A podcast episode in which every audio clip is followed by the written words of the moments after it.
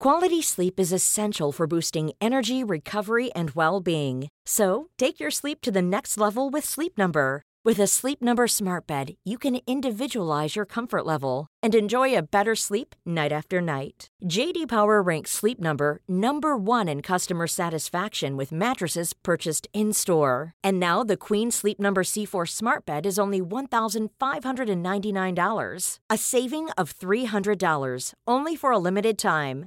For JD Power 2023 award information, visit jdpower.com/awards. Only at Sleep Number stores or sleepnumber.com.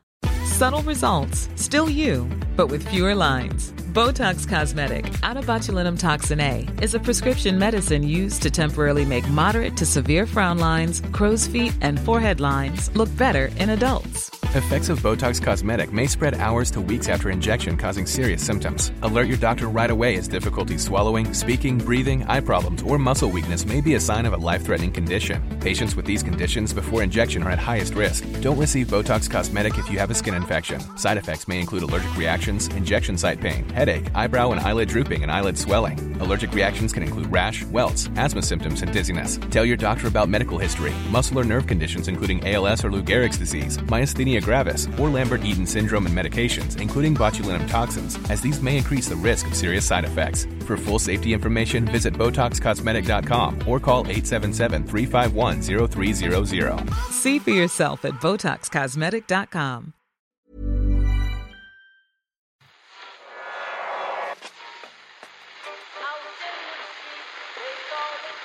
is that? That's the second time it's gone off. They never go home. They never go home. They never go home. Those those those boys. That's yeah. They have asked for that, really. Uh, you can laugh. It was the World Cup. I'm a little bit of an idealist, but having said that, I want to be like me. You don't know what you're talking about. What did you know? Oh, I'd like to stay alive for 60 days. I'm going to leave it there. I'd say it to your face, not say it to you now. Come down Swanfield and we'll see them, won't we? What you doing down here, you shawny man? It's the Irish Times Second Captain's Football Podcast. Eoin, Ken, and Ciaran, all back from San Francisco. How are you guys? Hello, hello. Hello, Eoin. How are you? Well, I'm pretty good. We're back just in time to catch the end of the Premier League season. I, and I may have picked the wrong game here. Patriotism got the better of me. Yes. Decided to watch Hull City's massive Irish contingent. As did I. All of them picked, all four Irish players picked to try to save them from relegation. As I was watching Paul McShane getting bandaged up from head to toe after the Fellaini tackle, you know the one I'm talking about. Yes. Uh, around that time, or certainly shortly afterwards, Jonas Gutierrez was completing the feel good story of the season after saving Newcastle from relegation, and Liverpool were suffering their worst defeat in more than 50 years. So maybe I should have picked one of those other games, but uh, y- y- you got to stick with your guys sometimes. Yeah, I, I mean, I watched Hull as well. I must admit, I, I have a confession to make. I sought out an illegal internet stream. I mean, you are apologising for that right now. That's why you admit it. I, I feel as though I had no choice. It's it's as though it's like a man who uh, his family starving, Starving. owing to a war is forced to go to the black market to buy bread. You know, uh, I wasn't able to get uh, this Liverpool Or game. steal the bread out, outright. Yeah, I mean, Tre- it's- he stole Trevelyan's corn. Yeah. You know, I stole Trevelyan's corn, so I might see the second half of Liverpool against Stoke. And uh, uh, obviously, I'd missed all the, the, the good bit of that game. You know, although it was it was it was still interesting just to see this. You know, what what does a team so placed do? How do they respond? Um, uh, while having obviously the Hull and the, the coverage on the TV as well. I was just surrounded by football, this this squawking of commentators. But mainly, I was just c- trying to close all the pop-ups that were appearing on my uh, computer owing to the I, do, I don't know what was- you mean. Uh, is, is that what happens in illegal? Oh yeah, well that's. I mean, I would discourage anyone from viewing matches illegally. You do pay a heavy price in terms of wear and tear on the old uh, computer uh, brain. Uh, It's basically computer um, CJD. Uh, you quickly get after uh, after uh, viewing too many of these websites. I would I would urge everybody not to not to do that. If you want to watch football, pay up. At least there was a little bit of excitement uh, for the final day of the season. We'll get into that now. And Ken report on sport. Yeah, and I, and I was disappointed, you know, because I, I wrote up um article. I was I was originally intending to write um, for the Irish Times this week about something to do with you know Newcastle, maybe West Ham, maybe uh, maybe Hull, maybe Steve Bruce. I ended up writing something again about Liverpool. um, just because that's, uh, I, I suppose I made that decision around half time. I thought, you know what, actually, they, you know, strangely enough, might be the story again here. Um, uh, you know, given It's the way the matches are going. Yeah, it's pretty hard to ignore five 0 at half time. Yeah. Um, so I wrote up I wrote up a little thing about Brendan Rodgers and, and Liverpool. Uh, I mean, you could have gone on for a lot longer than, than 900 words. You know, you have to 900 words. You have to focus on small, you know, kind of a small area, really. And uh, and the the problems of Liverpool are obviously much bigger than Brendan Rodgers. So I apologise to anyone who felt I was unfairly focusing on him.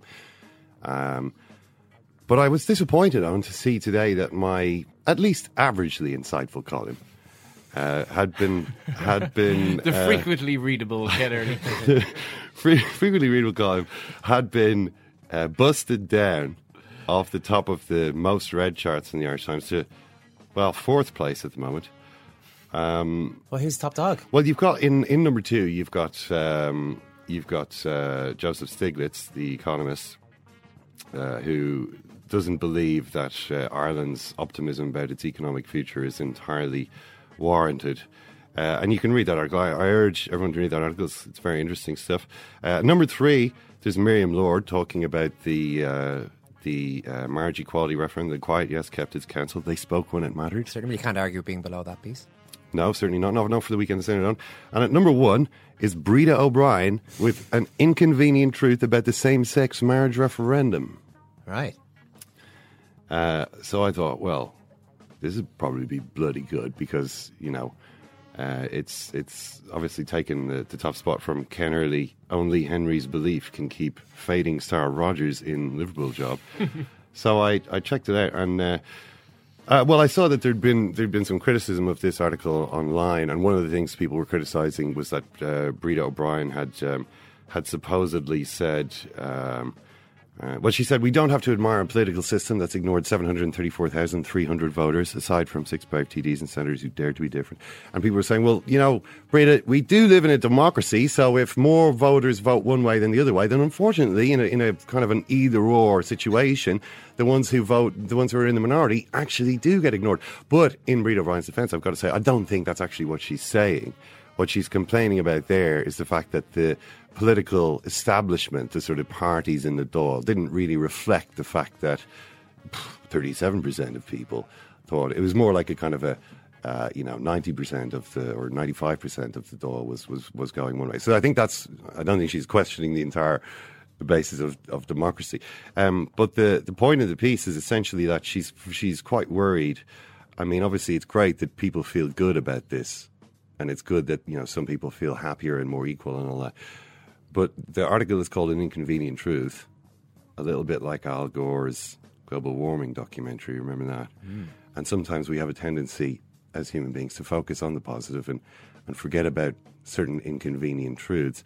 Uh, and in this instance, uh, the inconvenient truth has to do with uh, surrogacy and uh, and the way in which uh, the ch- uh, children will not be able to meet up with their biological uh, parents. Uh, for instance, um, every time two men bring a new child into the world, they need to use surrogacy every time. She says. Now, I just want to say at this time that I understand the concern ab- about this. This is a real issue, and, and there is concern, but help is on the way. Go on. Um, I just want to soothe uh, Breda O'Brien by, by saying that that may well be the case for now, but just give it time. Give it time. Given time, on, I think, I think we may even live to see the day you and I, Eoin, when we could have a child together. Myself and yourself. Yeah, if we were to fall in love, if this professional relationship lasting many years was to blossom into something deeper, if we were to realize at some point, looking at each other, that in fact we'd loved each other all along, um, thanks to Saturday, thanks to Friday's vote, we could enshrine our love uh, in marriage, and then we could obviously have to. We, maybe we'd want to have children, but I believe that we would actually be able to have children ourselves, our own biological children. All right. I mean, we've got a we've got two X chromosomes between us. We could even we could even have a daughter. I mean, what's the difference between men and women? It's what we're talking about one chromosome out of forty six, whether it's X or Y. We've each we've got an X chromosome each we could contribute. We, me and you, Eoin, could have a beautiful baby daughter. together. That would be. That would be beautiful. I, I mean, are you- am I going to be Godfather? Well, yeah, I, I, I, I mean, I, would just want to be involved. You know, if in any way possible. Yeah, uh, we, we, I mean, I, I think we can we can get as as many people involved. Well, myself as, and Ken don't want to be. commit to the whole Godfather Godmother choice just yet. Ken, let's let's hold fire on that.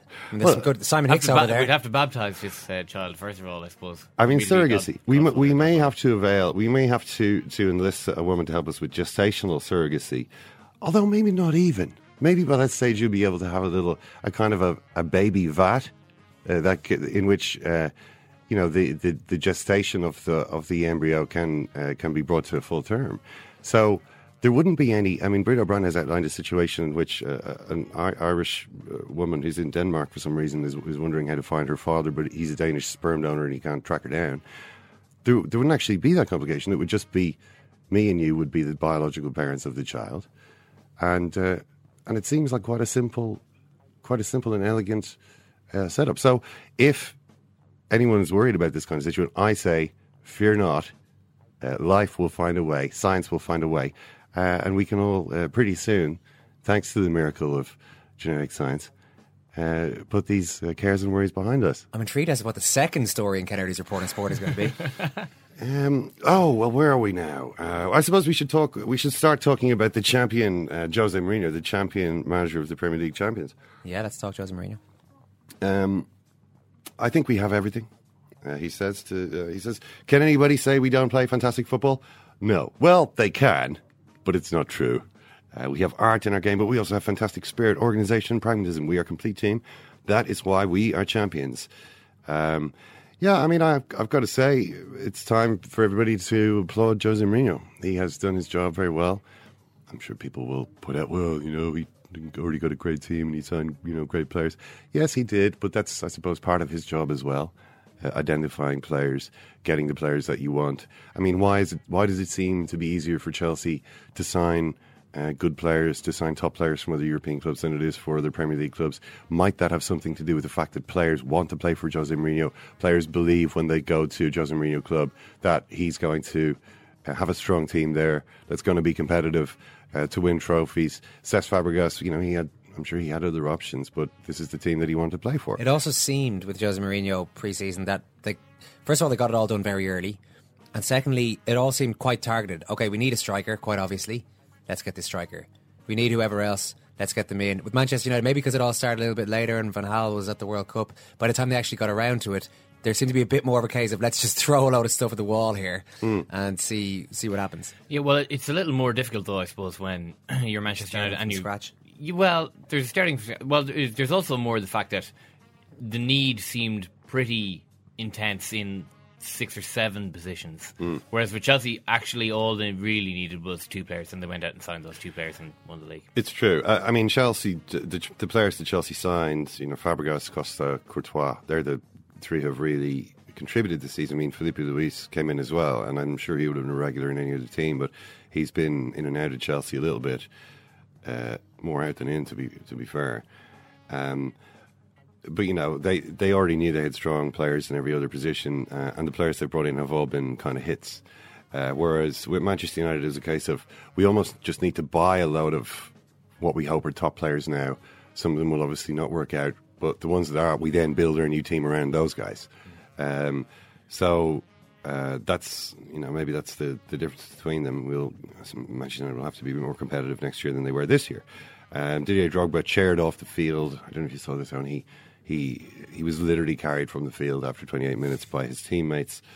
Um, seemed like the whole thing had degenerated into a bit of a joke. but you know, to be fair, that's kind of the way Chelsea's season has been for uh, a few weeks now. That's what happens when you win the league uh, quite early, and there isn't really you know, you're just waiting to pick up the cup, really. So, congratulations to Chelsea, uh, easily the best team in the league, and um, you know, hopefully the other teams can can give them more of a uh, run for the money next season. Now the real manager this season. John Carver, Eoin. John Carver. You saw what happened when Jonas Gutierrez scored that goal. Oh, when he ran, it appeared careered towards the bench, Hmm. looking to celebrate with the manager who put him back in the team. Steadied Um, the ship and uh, got them home. But like, he like like Van Persie and Van Gaal in the World Cup. That was what it looked as though he was lining up for. didn't quite happen that way though. Well, John Carver clearly, I mean, John Carver clearly thought that was going to happen because he, um, with this sort of puce face of joy, was um, careering forward to the pitch as, as, as Gutierrez came swooping past. Uh, but Gutierrez just, I don't know if he veered slightly. It's a high risk maneuver, isn't it? You really put yourself out there. I mean, it, John Carver could have dived for. I mean, if he'd rugby tackle, tackle Gutierrez, then I suppose you know it would have taken the, the, the high five dodging out of the equation. You know, just jumped on top of him. He settled for slapping the man next to Gutierrez on the on the arm. Just clotheslined Gutierrez, stopped him in his tracks. I wondered if Gutierrez. I mean, Gutierrez clearly would have seen Carver there. Oh, could couldn't not have. Um, but he decided not to go for the high five. Maybe he was. Maybe there was a subtle little point in there. Now, John, uh, you actually don't really deserve any credit for what's just happened here. Um, I did that. Uh, Carver himself talking about the game. Uh, let's talk about the week because I think it's very important. We realised this was a Champions League final, and we prepared for a big game. Our preparation has been absolutely first class overseen, of course, by John Carver. Our, uh, you know, when you look in players' eyes, you can tell they're ready for the moment. I've been in a dressing room once before in a playoff final. When I looked in people's eyes, they didn't fancy it. I sat in the dressing room today and I looked into people's eyes, and we were ready for this game. What did that look like? Did he really do that? Did he sit there beadily staring around, uh, making con- eye contact with everyone? Did he do that? I don't know. After five minutes, Gutierrez just stopped staring at me. Please stop looking at me, John. You can still say, why for the one game that you have to win have you put in a performance like that? But we have, because this was the situation. When I looked into the players' eyes, I had that good feeling. All the preparation has been good, all the football work. I talked about our attacking play, our defensive play, all our technical and tactical work was put to the side, our fitness conditioning put to the side. We just had to deal with the emotion. I thought we dealt with the emotion better than I've ever seen. Um, and he talked about. Um, uh, you know, he, talk, he essentially talks about the uh, his own situation at, at some length. Uh, uh, when I was talked about staying away from the press, I didn't mean staying away from doing interviews. Uh, I meant not watching Sky Sports 24 hours a day or BBC or ITV, whatever it was. I've watched nothing this week. I've told the players to do the same thing. Sometimes it takes that energy out of you. The preparation has been first class. I've never watched so much cricket in my life and golf. I miss my football, but I did it for a reason. this is how, this is what John Carver does. Watches cricket and golf all week. I mean, I don't know. Would you? Well, what he's saying there is in his spare moments, he's not watching Sky Sports. Well, he says I've never watched so much cricket in my life and golf. I've missed my football, but I did it for a reason. Well, I mean, on top of his very important footballing work, which is you know uh, looking back over the tapes, you know, Yeah. bit of video analysis. That's that's that's what's required. here. Training the players Yeah. for the week. Carver is bound to glory in his moments, and he's probably Well, who ve- says- he- he's he's right to do that. But Who says this is the end? Because Carver says it feels like you just won the cup. That's what it feels like. I actually sit here now feeling like I have won the cup. And wouldn't it be great in the future to be sitting here having won a cup? Uh, he says, I know Mike Ashley's come out and said he wants to win things and he's going nowhere. That's a good thing. That's a good thing as long as we get everyone together. Me, uh, Mike, Lee, myself, whoever it is. Me, because I want this job, by the way. So there's another story for you. I'm not going anywhere unless they tell me. Love I'm going somewhere else, but I want, the, uh, unless they tell me I'm going somewhere else, but I want this job. It would be nice sitting here with a cup in our hands, celebrating. Will you tell him, Eoin, or will I? Gutierrez gave a much more perspective laden interview afterwards. Well, first of all, he was talking about this is immediately after the game, talking about coming back from cancer and how he didn't realize, like, he didn't. A few months back, he didn't even think he'd be back playing football. So there was the that incredibly emotional part to it. But also, even even with that emotion swirling around his head, he said, "Look, this is a great day for the fans. Delighted for them, but they know and we know that this isn't the type of day that this club should have. We're a top ten club, and it's nonsensical that we're even in this position about having to fight relegation." Don't think Carver was showing quite as much perspective on it as Gutierrez. Well, look, Carver's just just a completed a. He's sitting there with the cup. Well, he feels as though he's sitting there with the cup. He might actually the Champions commission a cup. League, the cha- the European Champions Cup. Do you think he'll have a cup yeah, I commissioned? mean, yeah, well, to paraphrase Arsene Wenger, finishing 17th is also a cup. Mm-hmm. Yeah. It, well, I mean, that's that. What Ashley said was finishing the top four was a cup, but seventeenth is as much a cup as any. You know, I mean, for instance, the playoff final. You know, that, those, those guys would feel like they've won a cup. And what have they got? The right to be promoted to the Premier League, which Newcastle just got yesterday. So that's kind of the same, isn't it? It's similar. Yeah. If he It's wanted a cup, he could play the playoff champions. And they can hand up, uh, hand out a trophy after that. Um, that. That could work. Well, that yeah, I It don't know would know. make as much sense as the playoff champions getting a cup. I'm not sure Newcastle will be too keen to sign up to that. Uh, but you know, um, the, you know, Newcastle's still in the league, so and they are a big club. They're a bigger club than Hull City. You know, I think everyone would have to say. Oh, if you take out the Irish element to it, I'd rather Newcastle be in the league than Hull. Yeah. But then Hull do have a team almost entirely filled with Irish players. I know. And Daniel McDonnell, I saw tweeting yesterday that uh, there are now, as it stands, assuming you know the transfer window may change it, but there are no Irish players under the age of 23 as a starting player in the Premier League team now. Not a single one, which is, yeah, that's not great. I mean, there's still a few Irish players in Premier League teams, but not any, not any new And ones. not all of those ones are starters necessarily. Uh, no, exactly. Um, so yeah, it's uh, it's difficult. But uh, one of those Irish players, one of the oldest Irish player, I guess, in the Premier League, is Shay Given, and he is apparently now a doubt for the cup final, according to Tim Sherwood. He didn't play um, in Villa's last game.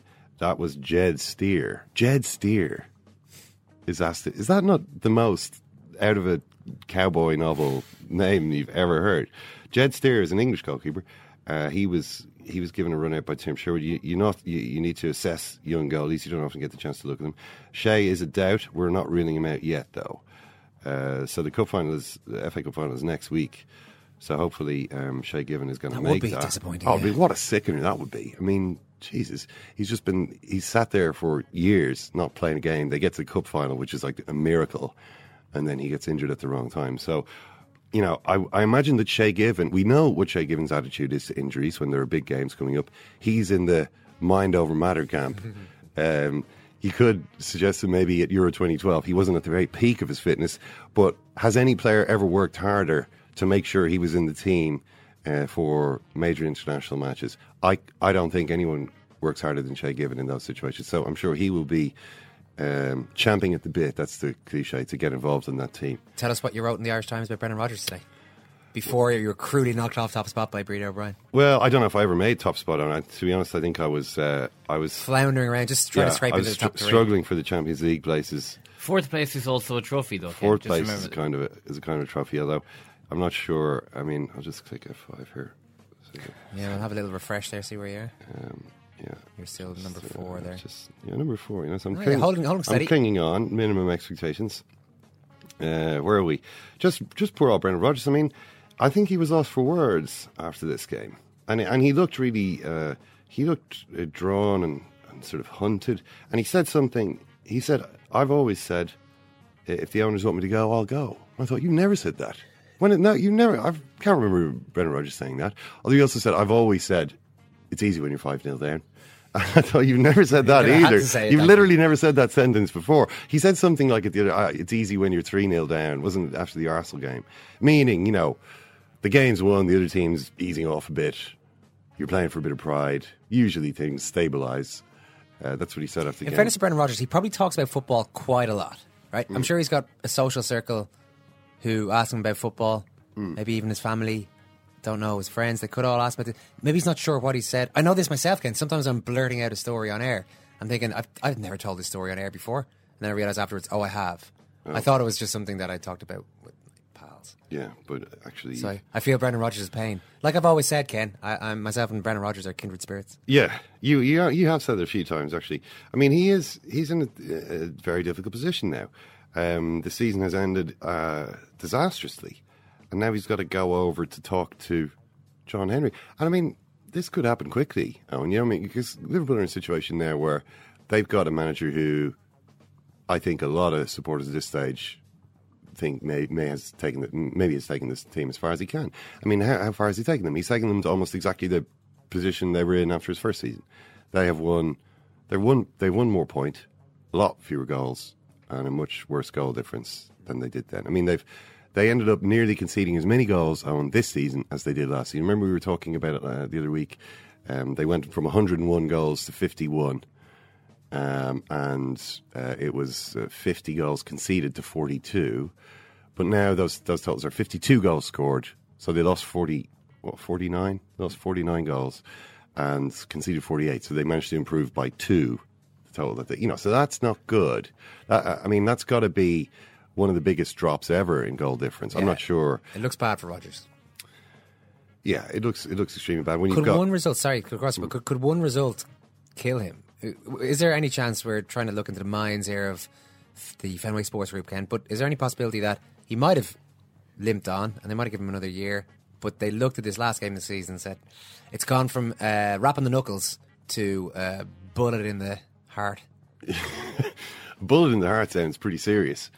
Um, let's let's leave it at Brendan Rodgers took a really bad beating. You know he's and he's in a he's in a bad way. He took a bad beating. Um, uh, you know I think. Uh, I mean. You're, what you're asking is could could the spectacular nature of one defeat Yeah. really affect it? I don't think so. Actually, I, I think okay, freak results happen. You know, it is there's an element of freakishness to the result. Um, worrying. Cer- maybe it was the uh, certain the culmination of a lot of worrying trends that have been going on. You know, sort of the worst possible scenario unfolding. Um, but I don't. I, I think it would be foolish to make up your mind on the basis of one game. I think more on the basis of what you look, what what you can see happening over the whole season. That's the problem. And what I was writing in the New York Times is essentially that on each, you know, they've had three kind of phases in their season. They started off really badly, and I think Rodgers was quite was kind of becoming quite defeatist towards the end of that. You know, he he lost his sort of ebullient confidence. Um, and I think that what really capped that off was when they went to Real Madrid and, and almost surrendered before the ball was kicked. And you thought, why would you do that? I mean, the ostensible reason was to was to rest players for a game against Chelsea, which I suppose Rodgers thought was important to win in order that they qualify for the Champions League. But when you're in the Champions League and you're playing against Real Madrid, there's no point in being in the Champions League uh, to play against Real Madrid if you then effectively say, well, oh, you know, we'll leave Hopefully next year we'll get a chance to play to, to play you again. we've got we've got to leave. They left out, you know, uh, Sterling, Gerrard, Henderson. I think these kind of big players in, in their team, and they actually played better in that game than they did in the other game. But you know, if you were to be very cynical about it, and you know, you have to accept Brendan, what Brendan Rodgers is saying about the Chelsea game. You have to you have to accept that. You know, he's a manager. He's saying, look, I've got finite resources. I've got to prioritize. You know, but there's also the fact that if Liverpool had taken another bad beating in that Real Madrid match, well, everybody knows it was a weakened team. It sort of almost uh, takes a bit of the pressure off the result of that game. If you know what I mean. I, I mean, my opinion was at the time that that was a, that was a mistake. You have to try and win that game. It's you're unlikely to do it, but you have to try. I'd agree, yeah. You have to try, and you know, so that's why I thought maybe he was he was being a little pessimistic at that stage. It was like the results had gone tough on him, but then when they started doing well, he he he he almost immediately kind of had come back to. Well, you know we're we're very good again. Remember there was the there was the moment when uh, people were saying maybe you need a defensive coach, Brendan, and then for a few games they didn't let in any goals. And uh, someone, and as in, as happens in press conferences, someone said, "Oh, the defense is doing a lot better now, Brendan. You know why, why didn't that is?" And Rodgers said, with a glint in his eye, he said, "It's that defensive coach that uh, certain people wanted us to appoint. That's yeah, that's the reason we're doing a lot better." And kind of a little twinkle in the eye there. You know what I mean? Um, but look, I, I don't know. I think I think maybe a manager needs to be hard on his team when it's not when it's doing well, and needs to do more to boost the confidence of the team when it's He's being reactive rather than proactive with- regards to the mood of the team. He's kind of surfing surfing the wave when it's good, but then like going down uh, with the ship, you know, when when it's you know you know what I mean. We're going to get back to Liverpool shortly. I know you want a quick word on Sepp Blatter before you end the report on sport. What's going on with Sepp? Well, Sepp Blatter, uh, the FIFA elections this week, Friday, and everyone's dropped out apart from uh, Prince Ali, the Jordanian candidate. So Sepp Blatter's going to win. This is, as Figo said, Figo said dropping out. This is not an election. You know, I've been around here. I, I don't understand what's going on in FIFA. It's really weird. I see people compare Sepp Blatter to the devil, devil, and then they get up on stage a few minutes later and go, Sepp Blatter is like Jesus Christ. This is what Figo said. You know, they compare him, you know, in private, oh, he's like the devil himself. And then it's like, he's like Jesus Christ. He's like Mandela from the podium. You know, Figo's like, this is not, I don't, I don't get what's going on here. I need to go away and study up a little bit on politics to figure out what is going on with this organization. But Sepp Blatter did an interview with, uh, uh, uh, Neue Zürcher Zeitung, which is kind of his house journal. Uh, the article is entitled "An Audience with Sepp Blatter." I mean, who else do you have an audience with? You know what I mean? Um, Elton John. do you? Yeah. Okay, well, Sepp Blatter, Elton John, and the Pope. Yeah. Um, Prince, not Prince, Pope uh, Francis, Prince Francis. Um, and and he starts off jovially. Uh, uh, joking with the journalist over his um, reputation. Oh, a room always darkens when I walk in, eh? Eh? Kind of elbowing the guy in the ribs, you know what I mean? And the guy goes, Ah, yes, Sepp Blatter, the Dark Lord of football. Don Blatter, the Godfather, the Shadow Man. Shadow Man is, is apparently something they call him. Blatter, anyway, laughs off uh, this kind of talk. And he says, Actually, I'm a mountain goat. He says, a Walliser mountain goat, Wallis being the area of Switzerland that he's from, mountain goat that always runs and runs and runs. You can't stop me. Says, this is literally what he said. Um, so they make the point that, that uh, throughout history, the people of Sepp Blatter's region in Switzerland, you know, mountainous kind of region, had to fight the Germans, uh, the Italians, the Romansh, all of these tribes, you know, uh, and this required craftiness, endurance, and patience. These these are the, the qualities that have been bred into his people um, in their in their harsh mountain uh, world. Um, so they're saying, but Sepp, you know, you seem to be very unpopular. I mean, what's all that about? And he says, well, when a man in my position only seems to have friends, something's wrong. You know, my philosophy is you can't please everyone. Um, they say, well, actually, it seems to us like your philosophy is, and there's some proverb they use here, but feed today what feeds you tomorrow. So I guess it's a kind of a you reap what you sow type of proverb. Um, is kind of like, well, you know, I mean, if you want to say that about me, then that's fine. And they said, well, you have changed your, your opinion on this because you said the last time you were elected FIFA president or you, you were going for FIFA presidency, this is my last term. And yet here you are running for a fifth term. You know, what, what happened there? And he said, well, um, I've changed my opinion. Everyone can change their opinion when the facts change. And it turns out, although Blatter doesn't actually say this, but what the newspaper uh, asserts is that the fact that has changed here is has to do with Michel Platini uh, Blatter says of Platini, Platini, he was my natural successor. Um, obviously, he's not anymore. Um, but the paper then says the, the problem Blatter had with Platini is that he wants, uh, Platini's idea was to weaken FIFA and strengthen the confederation. So, kind of to decentralize the power a little bit um, to make the confederations more influential. And Blatter appears to have used this quite cleverly against uh, Platini by essentially going around the world and saying to everybody, listen, what Platini wants is to put UEFA in the driving seat. He wants to give power to the confederations, but because UEFA is the biggest and the richest, they'll, they'll suddenly be calling all the shots. If you have a strong FIFA, especially strong FIFA headed by somebody like me, uh, you can be sure that I will look after the rights of all the of the little uh, the little confederations. You know, it's a one confederation, one vote system, very democratic in one sense, but it also enables Blatter to control huge swathes of the vote with comparatively small quantities of aid from the central uh, coffers. You know what I mean? So he's kind of uh, he's able to. Uh, withstand opposition from you know big countries, Germany, uh, Britain, and so on. Germany, Eng- England, I should say. Um, just by controlling lots of small ones.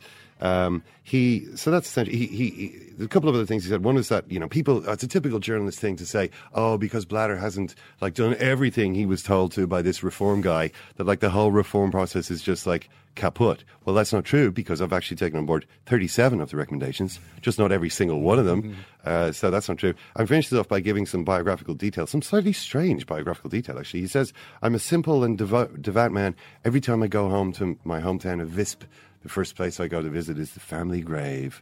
I was there two weeks ago. I spoke to my mother. Uh, my mother said to me, Come to me. I said, Mother, don't worry. All's good with me. But it's not yet time. So essentially, uh, he, he will join her one day, uh, but not just yet because his work isn't done. That's it for Ken Report on Sport. A flame hair, a flame hair, flame thrower of truth, Mr. Ken Early. Mr. Ken Early.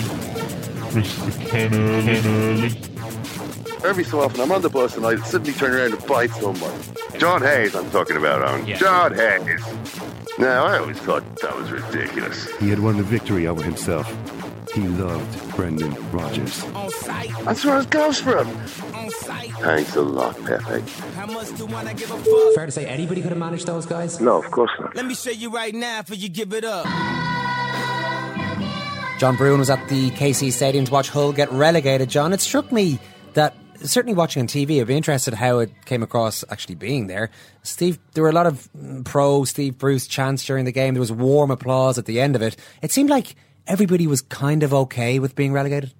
Yes, yes, I, I, agree with that actually. Um, interesting psychology there. If you compare how that would it would have been at Newcastle to how it was at Hull, I, I, don't think there would have been any comparison to make. Um, it would have been, you know, insurrection on the streets of Newcastle. Uh, walking back to the station in Hull, it just seemed like a quiet Sunday evening. Walked past a couple of pubs where people seemed to be fairly cheerily drinking. Um, I suppose uh, to think think through that, um, Hull City is a club that had never actually been in the top division of English football till 2008. It's a traditional second division club, um, and Steve Bruce himself is somebody that in Hull is a very popular man.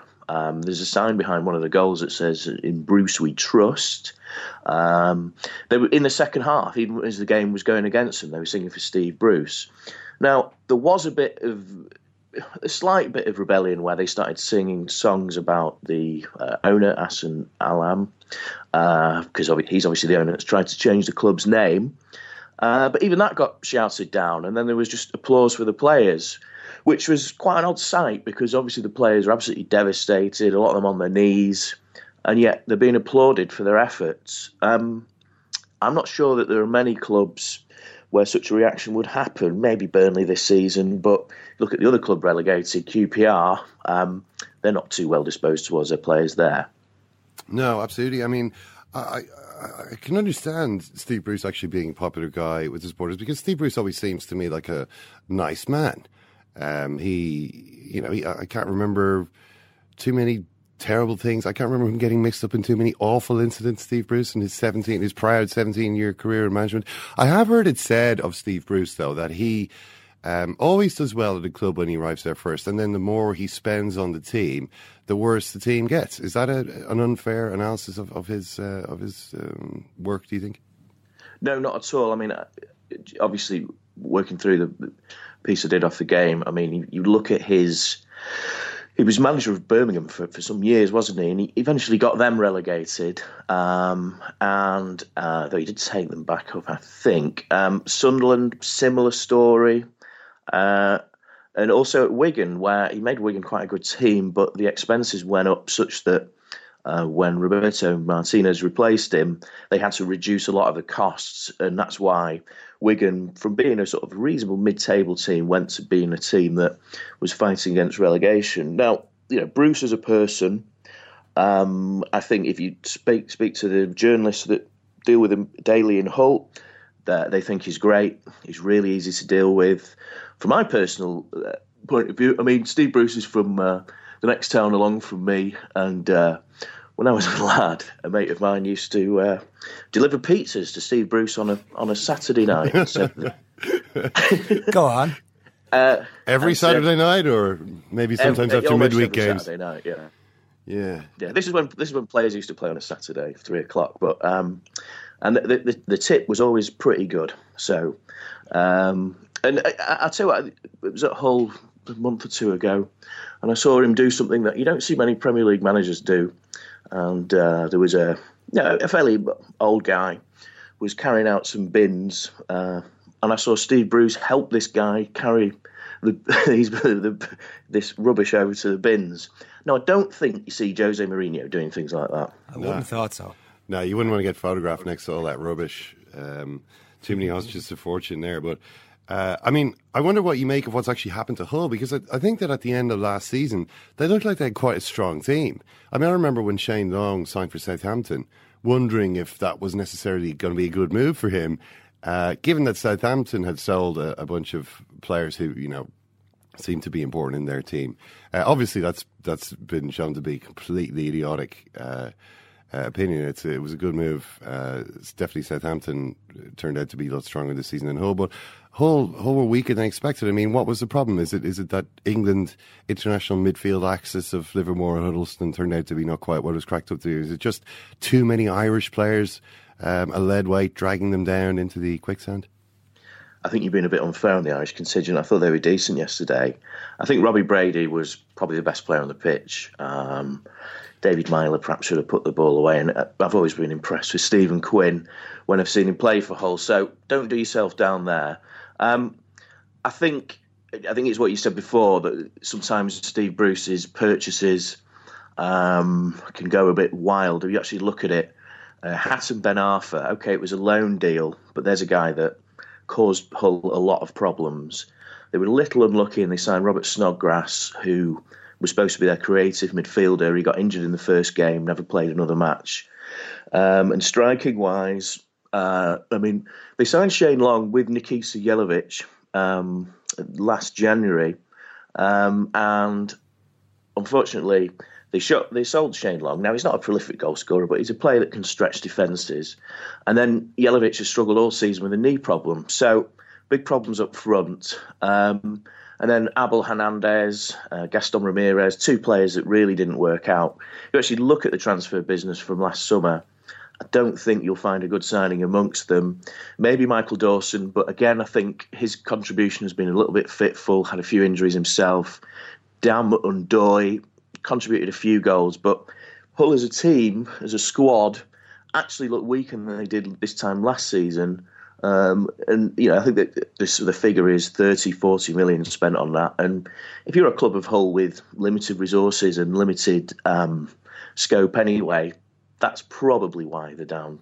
And uh, 33 goals all season, that tells the real story. Yeah, Newcastle have, uh, well, they should have more resources anyway. Uh, it depends how much Mike Ashley wants to invest in the club over the next few years. It seems like he's there for the long haul now after trying to sell them about 100 times. He did his first ever interview and he reckons he's not going to leave them without a, at least a measure of success. And it seems like avoiding relegation isn't success enough for Mike Ashley. What did you make of his interview?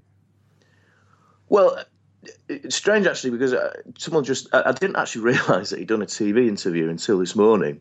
I was just watching it, and it was like I don't know, it was like like the set the Stone Roses second album coming out or something like that. It was just a sort of incredible moment to hear him speak. The only time I'd ever heard him speak previously was on an episode of The Celebrity Apprentice when Louise Redknapp phoned him and he's on speakerphone. And so it was just this weird thing to see Mike Ashley talking. Um, but what he said was quite taking in a way. Um, uh, he left himself uh, very open to he, what he promised. Um, I'm sure that Newcastle fans would love that to come true if it's if it's possible. Uh, the amount of money that he's he's going to have to invest for Newcastle to win a trophy or qualify for a Champions League will be huge, um, and he seemed to suggest that he's willing to do that. Um, it just it just one of those very strange moments. It's almost one of the moments of the season that, that, that Mike Ashley has finally come out and spoken. Though you do have to say that maybe if he'd done this eight years ago when he came into the club, or and did it regularly, then there might be not so many problems as there have been. Do you think? I mean, because the problem with with that, I mean, I, I heard Jamie Carragher express a similar view. You know, he's like, why wasn't he done this before? You know, um, this kind of Wizard of Oz figure has finally spoken, come out of the shadows a little bit, and maybe people are, I don't know, less disposed to. Um, less disposed to hate someone they can put a human face on uh, in this way, or, or attach a voice coming out to out of a human mouth. I suppose since they already knew he looked like. But you know, I mean, I wonder if if he was to speak regularly, would that not sort of um, undermine his manager in a way? I mean, not many chairmen actually do talk regularly. If he was to, if he was to be a kind of a vocal presence, um, then surely it would undercut whoever was the Newcastle manager. Yes, and obviously would undercut the managing director or the. I think it's Lee Charnley, isn't it, the football director?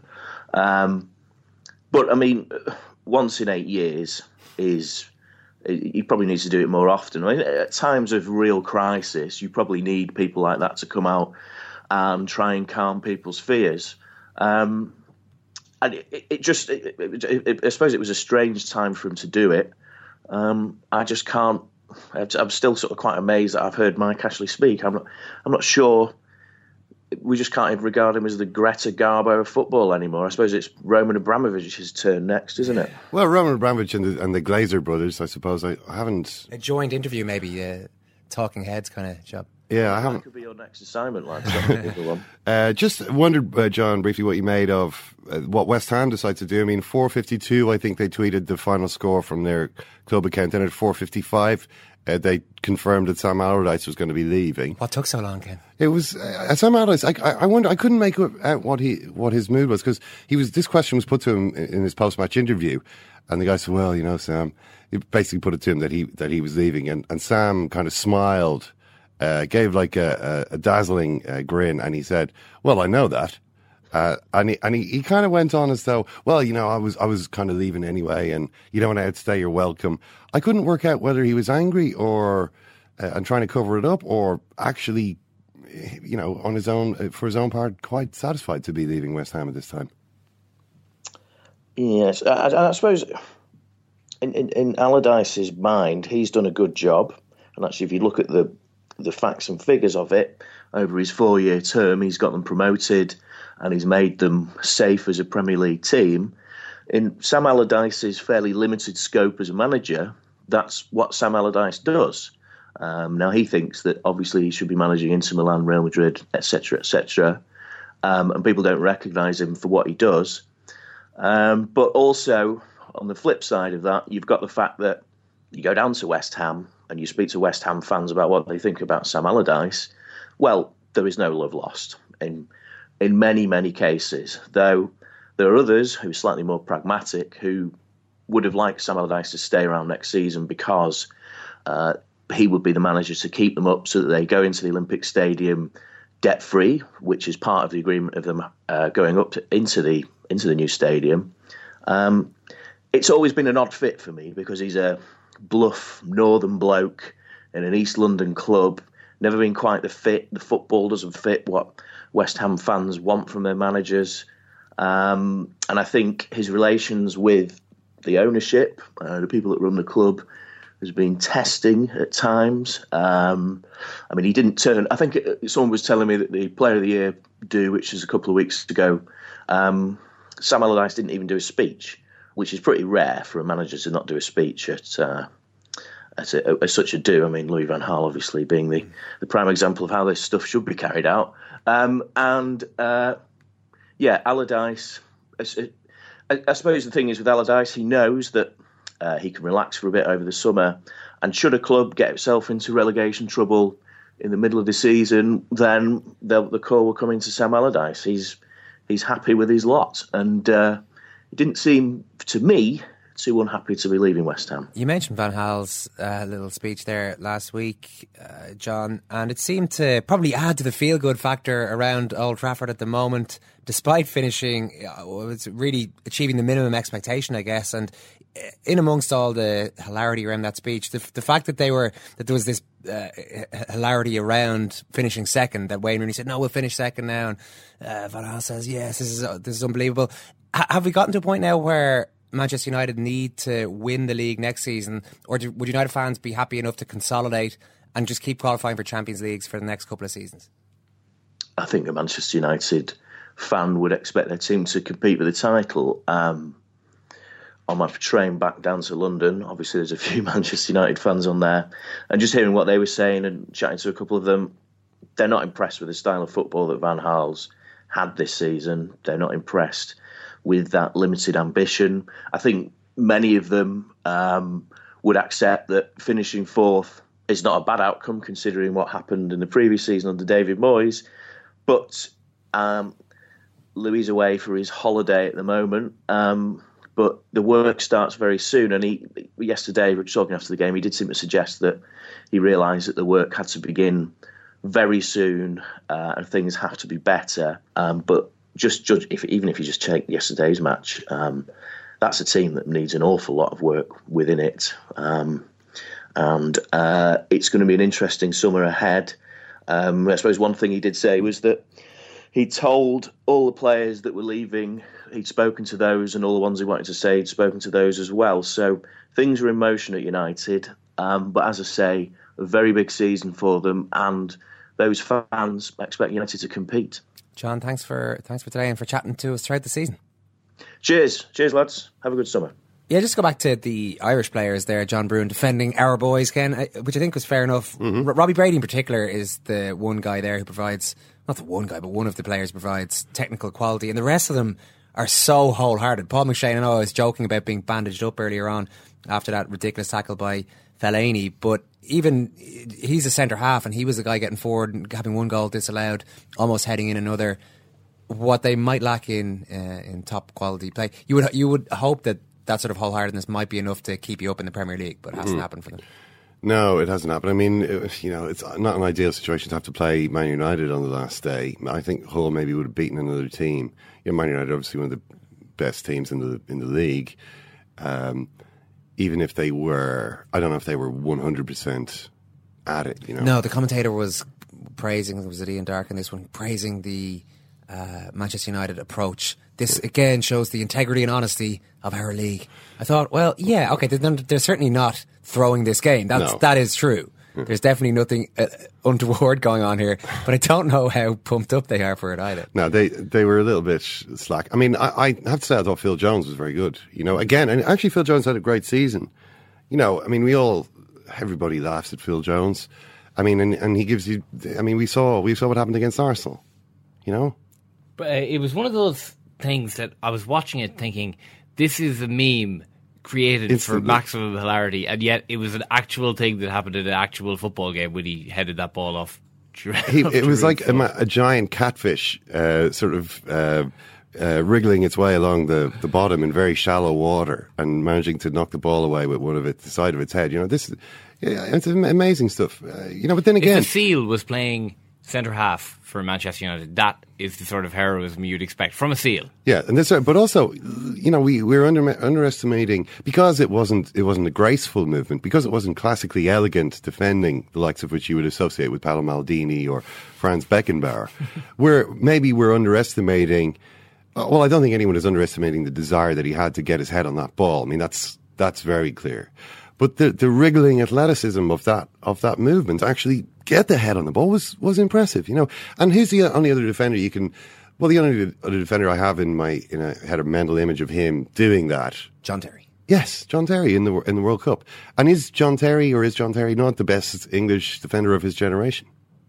He is the best English defender. of his generation. You'd have to say. Best prob- centre half, certainly. Well, yeah, it's it's him or Rio Ferdinand, I suppose. But you know, John Terry is certainly among the best. I'd say Phil Jones worked out like John Terry, you know, as a football player, um, Manchester United would consider their money to have been well spent. Took a hell of a punch to the solar plexus as well from Abel Hernandez. He did. You know, he was. They were kind of grappling. I mean, he was he was holding Hernandez by the wrist, and Hernandez was kind of trying to get rid of. You know, trying to trying to pull his hand loose, and eventually he said, "Okay, you, won't let go of my wrist, or I'll dig you in the guts." I mean, it wasn't it wasn't nice to see. Owen. I'd like to see all that jostling clamp down on its set place. Certainly. I mean, that, but that's the honesty and integrity of the Premier League. Yeah. A man will punch another man in the solar plexus. Yeah, it will happen. And uh, uh, they'll both get up and dust themselves down. Let's talk uh, Liverpool with Chris Bascombe of the Telegraph. The Telegraph, Chris. A lot of people will probably have missed the Liverpool game live. Uh, Sky assumed, like many of us, that the drama was going to happen elsewhere. Uh, you were there, so can you tell us what exactly happened? Is there any? Have you got any explanation as to why Liverpool were so poor? I mean, I can only say, having covered Liverpool since '98, I've never been so disgusted watching a Liverpool team play. Um, as I said, said in my Telegraph match report this morning, it defied belief how poorly organised they look, how disinterested they looked, how inept they looked, how things that were going wrong within the first 10 minutes, such as, you know, the, the experiment of Emre Can as a Guardiola-style right back, making the Stoke winger look like Cristiano Ronaldo. It, it was just defied anything you've, you've ever seen before, and um, you know, five 0 did not flatter Stoke at all. So where did it go wrong? I mean, you just go through every everything from the goalkeeper right through the team, tactics, effort, application, skill. It was pr- pretty horrific, I think. it's. We know that Brendan Rodgers will be at the centre of a lot of this, uh, the debate that follows this, and we'll, we'll get to him in a, in a minute. But it does seem a fairly clear case of the players themselves downing tools. I mean, it doesn't reflect well on that uh, on the players who are on the field, regardless of everything else that was going on outside the field.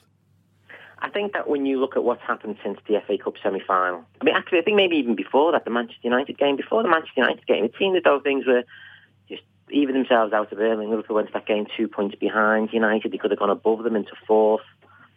And the performances since then have just defied belief. I mean, I, you know, you really are talking a Hodgson-esque um, decline in the standard. That, and whether it's the players believing their own hype or whether the manager, you know, believe in his own hype and he, he obviously thought it turned the corner. Um, I, think you, you've, you've just got to look at that. I mean, you know, the Wembley performance was bad enough. I mean, to go into a game of that magnitude and perform as he did against a team that had been fighting against relegation, you know, serious alarm bells were ringing then. But then, even after that game, fourth was still a possibility. I'm pretty sure if Liverpool had beaten Hull, Crystal Palace, Stoke, and there was one other one, West Brom, um, you know, not the most challenging set of fixtures in the world. I think they would have got fourth place. I mean, I think I think that would have made a difference. I don't think the gap between themselves and United, point wise, was unbridgeable. Um, even after they'd lost to United at Anfield, so you know, these are pretty serious questions that have to be asked. But again, you know, I, I think you should take it, you know, not just as the manager, not just as the manager, the whole club. I think everybody, you know, it's easy for people to sit there in positions of power and say, right, let's have a nice little scapegoat here in Brendan Rodgers, and then we can get on because there's nothing wrong with the way we're running the club. It's just the guy who's applying the policy. I think that's a load of rubbish. I think um, I think there's a lot of people got to. Uh, I think questions must be asked of a lot of people at Liverpool. A lot of people being the players or the people above Brendan Rodgers as well as Rodgers. Yeah, yeah, yeah. Above. Players, players, players, But you know, the, it's well documented. It's not just him who buys the players. I'm not going to absolve him responsibility into that whole debate because he's as responsible as anybody.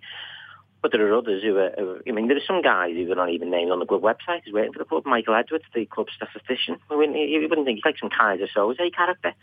you know, the, the, the, the committee members, Dave Fallows, the scout, uh, Hunter, Barry Hunter, the scout. They always like to buy at least one from Man City every week. Uh, sorry, every season. You know, we've had Kolo, we've had Sturridge. Um, looks like Milner's going to come. Uh, you know, everyone's waiting for Robinho to turn up this season. I think. You know, keep the trend going. I mean, what, what, what, smartness are they bringing? What's their package? You know, so yeah, I think everybody needs to be uh, look at look at that. Yeah, I mean, tell us a, a little bit about what happened with Sterling because we saw uh, there was this photo that you know because it was all over the place of Sterling kind of staring up at this bank of uh, Liverpool supporters who were uh, letting him, giving him a piece of their mind, you might say. Um, what was the reaction to him? Obviously, he didn't get on the pitch, but he was there. Uh, and he had to warm up and all that. So, what was the reaction to him? And and when you when you step back from this situation, which just seems a, an incredible mess, which snowballs every week, um, where, where do you pin the responsibility for that? This seems to have this. How did this get so badly out of control? Well, uh, yeah, there were, there were a group of supporters who, who, who gave Sterling abuse. I wouldn't say it was the whole of the away end, but you know, you're always going to get a certain, probably maybe about 40 or 50 who, who wanted to make their point to him. In terms of how we got to this, well, it's two things with Raheem Sterling. I've seen some very well articulated, intelligent articles um, explaining Raheem Sterling's position, and they all make very good sense. The only problem with it is there being no relationship to what Raheem Sterling's agent and what Raheem Sterling have been saying. So it, it's a shame that those two weren't as quite, quite as you know intelligent as some of the people who are writing on their behalf. Because in terms of Raheem Sterling wanting to play for the Champions League club and win trophies, you know what? It'd be utter, utter hypocrisy for any Liverpool supporter to have a go at him because he bought him at the age of 15 from QPR, and this is exactly what is happening, only on a bigger, grander, more whole price, high profile level. It's okay for Sterling to ditch QPR as a kid, even though they've invested so much in him to bring him through. But it's not okay for him at the age 20 to say to Liverpool, you're not doing it for me anymore. But I think that's a separate thing. The way he's going about it, disgusting. The way about, you know, the, the way he's getting out of a football club, and never, you know, you're never going to make everybody happy. Fans are always going to be upset when somebody leaves their club because you're the, you know, you always think your club's the best. But there are ways of doing it. You know, even he's making what Suarez did look as though it was, you know, I mean, eventually Suarez left on reasonably good terms, but you know, it is possible to leave a football club on good terms, like Xabi Alonso did, or Ian Rush did all those years ago. So the way they've gone about it, I think, is pretty disgusting. I'm not just saying that because somebody wants to leave Liverpool. Spe- spe- specifically, actual- yeah, specifically, what issue do you have with how they've gone about it? Well, I think that they've they tried to manipulate the situation to make him look some kind of, you know, some kind of. You think that Liverpool was some kind of uh, Victorian workhouse, you know, and he was like Oliver Twist pleading for more, you know, uh, and of course a lot of. I mean. You have to be a little bit careful journalistically because people get stories, and that's our job. But the idea that Liverpool themselves uh, um, created this mess by making briefings and all this, well, that's just, if you rewind to where this all began, that wasn't the case at all. And of course, the, the whole story began um, when he turned down £100,000 a week. And that's £150,000 a week. So to come out and then say it's not about money, sorry. I mean, I would have had more respect for him if they just come out and said, well, you know what, it is about money, really, because we think that somebody else is going to offer us 200 grand a week. And sorry, that's the market, you know. Don't like capitalism, kids. Tough, you know. Um, just looking at the rest of the team, I mean, we don't know what's going to happen with Sterling. They say they're not going to sell him, and, and you know they've they've got a bit of form there. Maybe they will keep him for another uh, for another year, or maybe even two years. But I, am I'm imagining that they've already decided that there are some other players who have to go. I wonder what you think about what poor old Simon Mignolet's situation is, because he he had six goals stuffed past him there. Um, I think it's the first time any Liverpool goalkeepers had that happen to them in the Premier League. But bizarrely, at the start of the match, he was in contention for the Golden Gloves Awards for Golden Gloves Award for the most clean sheets. He might kind of look at that and think, "Well, I haven't done too badly. Uh, you know, I've been I've been one of the better goalkeepers in the division by this kind of metric." Is he? might that have been his last game for for Liverpool? It's difficult, it's difficult to, to, to make that conclusion. I mean, he, he, he's actually been playing well, hasn't he? I mean, he was, he was shocking uh, against Stoke. Not getting away from that. I think he was certainly fault for the for two of the first two goals, probably. Um, but I think you can't really be too harsh on him for one bad performance in probably six months. I mean, his confidence was shot when he was dropped. I mean, you have to be playing especially bad to lose your place to Brad Jones, right? I mean, I mean, that, that, yeah, I think your career's at an all-time low when that happens, uh, and he's recovered well from that. But I mean, you know, I think everybody's future will be up in the air until we know exactly what's going to happen over the summer because you know players players get fancied by some. Don't, you know, there has to be a complete re-evaluation of where the club's going now, don't isn't there? So I don't think I don't think anybody will know what's going to happen until uh, the club gets its act together and tells us what's going to happen. Yeah, and that starts with the manager and whether he'll be in charge next year. Brendan Rodgers said last week he was 150% certain that he would be in the job next season. Uh, the way he was speaking after the game yesterday, it looked like that percentage had dropped to somewhere between maybe 70 and 75%. What percentage chance are you giving of being there next year? Yeah, so that, that's, that's the load of the question. I mean, I'm just going to, sorry to sound I'm going to cop it, I'm just going to report the story on this now. I mean, I, I think he's got a very difficult meeting ahead, and I think it, it all depends on how much credit you think he's got in the bank. Was coming second last year enough? Uh, I think even if he'd won the league last year, there'd be serious questions being asked after a performance like yesterday. Um, it's been three years in there's a lot there's a lot of things that need to be taken into account. But I think also what needs to be taken into account is what would happen if they made a change. Because I think everybody talks about Klopp and Ancelotti as though these would be okay. They'd be the ones that you can go for. Well, I think you have to look at what the last managerial appointments Liverpool made were and where they came from. Because I don't, I don't think it's as straightforward as that either. But um, I think it all comes back. I think the focus has to go on those who are going to make these decisions, and uh, what will be will be. But you know, I'm sorry, it sounds like a bit of a cop out at the moment, but uh, I think he, put it this way, I think he's in a very, very difficult situation this morning. No yeah. doubt about it. Yeah, I think I think everyone can can see that given given the way the previous two managers uh, were dismissed, that this is not this is not going to be an easy one for Brendan Rodgers. But uh, just a kind of a bigger picture question, Chris, is that uh, there's there's some people who write about Liverpool uh, including, say, for instance, Paul Tomkins, the blogger who I'm sure uh, you're familiar with, who who reckon, having having thought about this for a very long time and crunched a lot of numbers, that there is in fact no way Liverpool can hope to win the title. Uh, under current conditions. It doesn't matter who the manager is. That sort of putting, you know, worrying about who the manager is is, is, is rearranging the deck chairs and so on. That in fact uh, the team they put in the field is so far behind in terms of uh, what it costs. The teams that Chelsea, Manchester City, Manchester United can put in the field, that essentially it's impossible for them to win the league. That that all this worrying about the manager is is just total nonsense. Where do you stand on that uh, that that debate? Well, there's a broader debate which has been had, and it's probably about football, right? In general, really. I mean, you know, I think I think that uh, there's a lot of you know anal- anal- analytics and data you know uh, comes into football, which is extraordinarily good and extraordinarily useful, and you know fantastic aid, and I'm sure a lot of the clubs use it. However, I think sometimes it goes a little bit too far. I have to say. Because there are so many intangibles in a game of football, and I always use the one exa- example. I think a, a conversation we came on Twitter about this last week there's one game I spoke to any Liverpool supporters and I say to them, the last 25 years, what's the one game that stands out in your mind more than any? And they'll say Chelsea at home in the FA, in the Champions League semi-final 2005. And you say, then what in that game made a massive difference to the result? And they'll all say immediately, the crowd, the crowd. How do you put that on a data chart? And, and that sounds like an extreme case, but emotion in football and character in football sometimes does make a team that is not quite as good as the other team beat them. Now, I'm sure there are all kinds of other different things that you can look at in a football game, but I, I think a lot of these guys who look at these statistic analysis of football, they don't actually go to the games and get a sense of what football is actually about, which is as much about art as science and as much about a will. Now, me, I'm not saying a team that's full of rubbish players can beat a team that's full of world-class players, but I think there are certain things that can be different. You know, and I go back to start of Rafa Benitez's reign, I sat in his office, and I said to him, I asked him the question, I said, how can Liverpool possibly beat Chelsea? How can they possibly do it with all this money from Abramovich? And he, he's very straight about it. It can, it can be done. It can be done because there's so many different ways of, you know, you, just, you can only play 11 players on a pitch. So I, I don't take this defeatist attitude that, oh, you know, you, okay, you look at the league table and the team that spent the most, is, you know, obviously they've got a huge advantage. But I don't believe that that means that you've got no chance when you're playing, eh, you're spending a certain level of money. Because Liverpool's problem over the last 20 years, not been spending money. They spent money. They just spent the money very, very badly.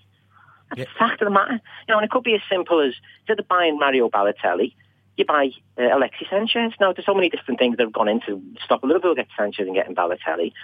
But nevertheless, you've got the right people in place to get those deals over the line. You get me Peter Robinson from the 1970s at Liverpool, and you put him, give me a modern version of him at Liverpool, and let's see how many of those deals get done then. Let's see how many, let's see if Steven Gerrard and Jamie Carragher are leaving the club when they are, you know. I think it's about being smart, the, the, the way, the phrase that's always used at Liverpool, but you've got to apply that wisdom and I don't think there's enough wisdom at Liverpool at the moment. So, in terms of the, you know the original question, I think it's fantastic. A lot of the analysis and the stats, and it all has a purpose. But let's not put one above the other. You know, let's have both complementing each other, and let's not use the, lose the soul as well of football because there's more to football than you know. You know, I did see an interesting piece which was fascinating. Ken, you, you you did it on Brentford last week. A study apparently more goals are scored from a certain area in the penalty box. Oh, yeah, just just in front of goal. yeah, I, I, don't, I, don't, think you need to spend thousands of pounds of research into that. I think if you ask most people in the street, where do you think most full goals in a football game are scored? And they'll say somewhere in the penalty box. hallelujah, hallelujah, you know. But that's just my personal opinion, you know what I mean? I don't want to sound like a Luddite because I'm not. I do think that a lot of the statistical stuff is fantastic and it's needed and it's evolved the game. But I also think some of it is a little bit trying to be superior to the uh, you know the other side of us who think well there's a little bit more to it than that. But that's there you go. I'm on a rant there. No that's no that's what we want Chris. That's what we want in the show. Listen brilliant stuff. Thanks for talking to us. No problem at all. Cheers, mate. not enough wisdom at Liverpool says Chris uh, Ken and he's thinking particularly there it's that it's not just about Brendan Rodgers. No. the, the people above him. Some, I was interested in those unnamed figures those guys that float around the club and never have to take any heat Mm. In fairness, maybe they don't get as much praise as they should if when things are going well, but they seem to be able to disappear into the background when it, all the heat ends up on Brendan Rodgers. Yeah, I mean, but you know, I'm sure are any of them getting paid as much as Brendan Rodgers? I seriously doubt it. You know, you get, isn't you get, that kind of the deal? Yeah, you know, if you're the head scout, you're you know that's not you're not going to get any grief because you're, you're the head scout. scout. You know, yeah. like that's just the way it is. Unfortunately, I mean that's that's you're, the reality. You're supposed to be bringing options to people who have responsibility and big salaries, who then. Um, who then make the make the decisions. Uh, I mean, I think the problem at Liverpool is, is, as Chris was alluding there, and as as people who've kind of looked at this tend to think is you know the idea being the wisdom of crowds. You get lots of lots of people making a contribution. You know, lots of perspectives. You know. Um, the problem is uh, goes hand in hand with the kind of diffusion of responsibility. Who's making the decision? Whose fault is it if it goes wrong? You know, there's there's not really. I'm sure everyone is trying to claim credit for the ones that went right, and everyone's kind of backing away from the ones that went wrong, which is why it helps. I think. I mean, I don't know. It's, it's, it's really complicated. It's it's something which is like in all sort of walks of business. It kind of goes back to what we were talking about last week as well. I think with Brentford, you know, this idea that you should have this in English football. The idea is that the manager has should be an authority. The manager should be Alex Ferguson. Under ideal conditions, Alex Ferguson is the manager, and he's he's uh, making all the decisions. You know what I mean? Um, uh, and and the idea would be, well, it's good to have lots of people contributing, giving, feeding him information so he can make the best decision. But it's his decision. You know what I mean? That's that's what English football sort of thinks. Um, maybe that is actually an outdated way to to make. I think it may be, but uh, if English football can redefine, as it is doing at the moment, what uh, f- first team coach or manager, whatever you want to call him, head coach, is supposed to do. I still think there's. Um, I still think it is quite important who your man is, potentially very important, albeit I'm starting to back away from that in some ways in recent times. I'm watching the NBA playoffs, Ken. Yeah. The Cleveland Cavaliers are coached by some guy. Yeah. They're coached by some guy. I don't know who, nobody knows who he is. He pops up the odd time when he's praised for a play, and then it turns out LeBron James then does an interview saying, Yeah, no, that was actually me. Yeah, I conceived that play. They're now 3 0 up in their conference, the Eastern Conference finals. They're about to qualify to play uh, my beloved Golden State Warriors in semi finals. Yeah. Essentially, with a lot of injured players who can't play, a lot of no mark players are in the team, a coach who has no authority, and just one amazing player. Maybe it's slightly different in basketball. I was going to say, yeah, five men in the You team. know, like there's in basketball, if you are if you have one extremely good player, you're twenty percent of the way to having a really brilliant team. The one, the one thing I would say, just the very, very last point on Rodgers, is that even if okay, he's in a position where he he might be feeling this is not fair. You know, I this is not how I wanted things to turn out. Decisions were made which I didn't really approve of. The obvious example, in my opinion, is Bal- Balotelli. Rodgers did not want to sign Balotelli. He made that pretty clear before Balotelli arrived, and he made it clear sort of after Balotelli. But that's how it works now. That's how it works when you're coaching a, a team. It doesn't have to be how it works, though. It reminds me a little bit of this. Remember the being Liverpool thing that he was in, and then turned it got bad reviews, and suddenly he was saying, "Well, you know, it was arranged before I got here." You actually didn't have to do that, Yeah. and you didn't have to sign Balotelli either, because there's no way back in August that Liverpool are turning around to Brendan Rodgers saying, "We are signing Balotelli," and if you're saying to us that it's me or Balotelli, we're going to pick Balotelli. No way. The manager, he had the power in that instance to say, "No, this guy's going to be wrong for the team. He doesn't suit the way we play. I, I, I'm worried about what's going to happen if we sign him. Don't sign him. I'd rather not sign a player than sign Balotelli." He could have taken that stand, but he chose not to, and by choosing not to oppose the decision, he has to live with the consequences of that as well. You're tacitly becoming part of the decision by not by not fighting it in that way. Because I'm sure if Balotelli had scored 25 goals this season, Rodgers would be quite happy to to sort of be, yeah, you know, well, it, was a, We it, took a risk. It was a risk, but it's about treating Mario like an adult, you know, and and that's what I've tried to do this season. You know, you know what I mean. So to kind of say, well, I didn't want him, and yeah, but you you accepted it, and now you got to live with it. That's it from this programme. We've got another show coming out later today, which includes Paul O'Connell leaving Munster and potentially not finishing up with the rugby. Gerry Thornley definitely thinks the move to Toulon is still alive. We talked to Gerry also about the, who the new Leinster coach might be. He's got a couple of intriguing suggestions there and a lot about Connacht. And Eoin Kelly was uh, will be on to us talking Limerick Tipp, or Limerick Clare, I should say. Uh, it is Limerick Tipp in the next round after Clare were, were disposed of. If you haven't heard our podcast from San Francisco, they're all up there, including our live show from Johnny Foley's Irish House. Hope you enjoyed that one. If you have already listened to it, for the time being, that's it from us. Thanks, Ciaran. Thank you, Eoin. Thank you, Kenny. Thank you, Karen. Thanks, Thank you, Ken. Eoin. Thanks very much for listening. We'll chat to you soon.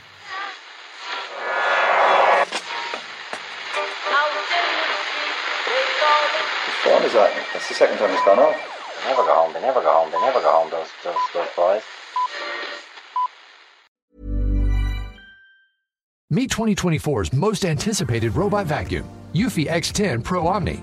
With powerful 8000 PA suction and MopMaster's dual mop pads, it keeps your floor sparkling clean.